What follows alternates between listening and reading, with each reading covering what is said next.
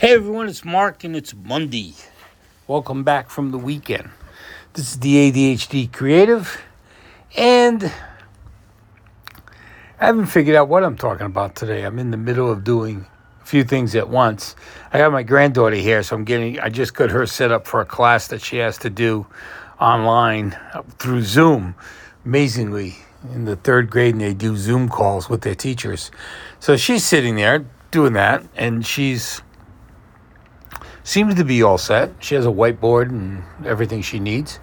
You know, I've been thinking about different things that I talk about. And the one thing I want you to understand is through the course of this three year experiment of ADHD podcasting, I've gone through a lot of things. I've gone from business to and creative and personal. And the thing is, if you think about it, if you listen to all the shows, and I've been going backwards, and as much as I hate listening to myself, I've been listening because I was trying to figure out how I could incorporate doing, you know, bringing back some of the old shows and re redoing them again. And the one common thing I've common theme I've found through this whole three years is that everything I talk about relates to business, personal lives, it, it, it just, it's how you apply it.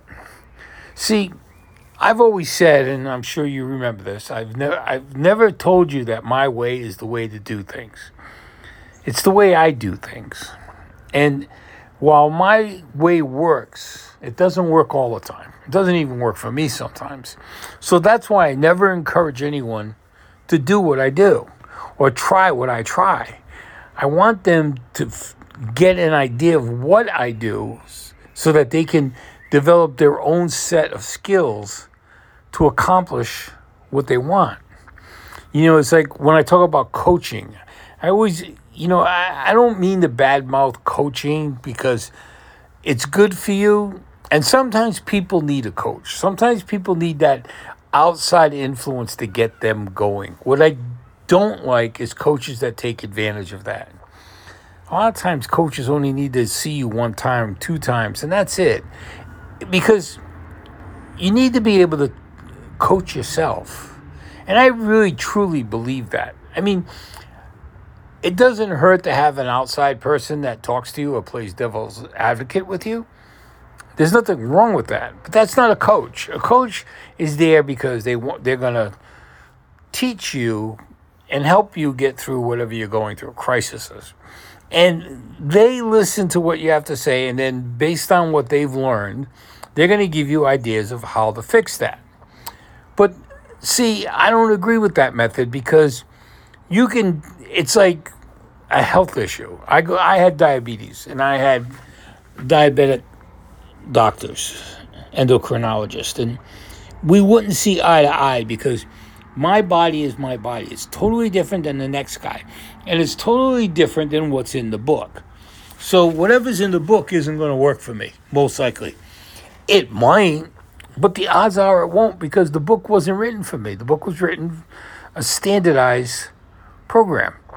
Not everyone is standardized. There are a lot of people that are, a lot of people are book ready, but a lot of people aren't. And that's what I get kind of upset about with coaching because coaching, I know friends of mine that have gone through coaches, and I talked to a coach one time. And the bottom line is they follow a certain set of standards that are prescribed by wherever they went to school. And while they're great listeners, they're better talkers. They're not the best listeners. There's great and then there's best.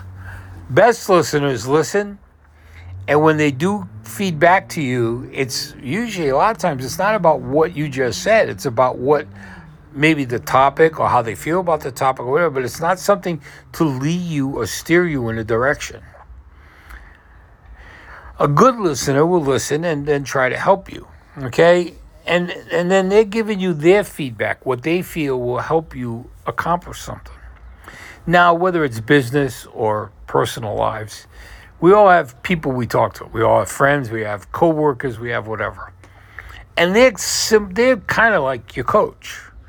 They're just not registered as a coach. I'm not registered as a coach. And I have a ton of people asking me to coach them. And I'm not certified or anything. But you know what?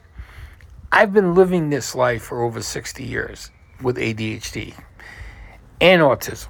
And I feel I have a certain, not expertise, but I have a certain thing I have to say and certain things that should be said.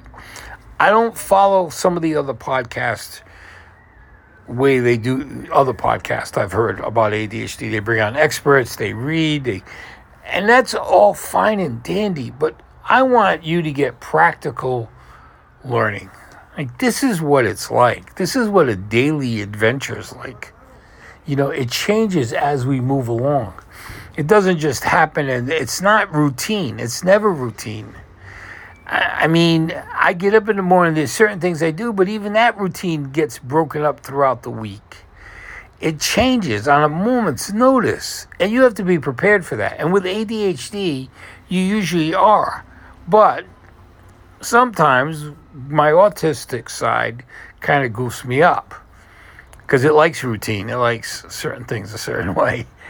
And so it's kind of like I got a devil on one shoulder and a devil on the other shoulder because they're both going at it with this ADHD and autism and they fight each other. And I'm in the middle trying to decipher which way I'm going to go. The fun thing about ADHD is you can be very creative about which way you go and how you go that way and what you do that way. And I find that my ADHD is more intense than autism.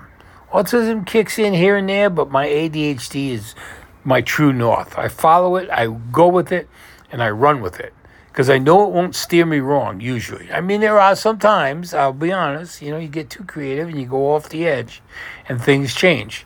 But generally, my ADHD is on point. Now, I want you to think about everything I just said because what I want you to do is if you listen to any of the old podcasts, put that into perspective that everything that I've talked about since the beginning is all leading to one thing, which is how to live with ADHD. It's simple as that. And I want you to live it listening to me because that way, maybe it, one thing, if one thing that I've talked about helps you, I'm happy. And if not, keep listening. Sooner or later, I'm going to come up with something. You guys take care. This is Mark. You guys take care of yourselves, and I'll talk to you soon.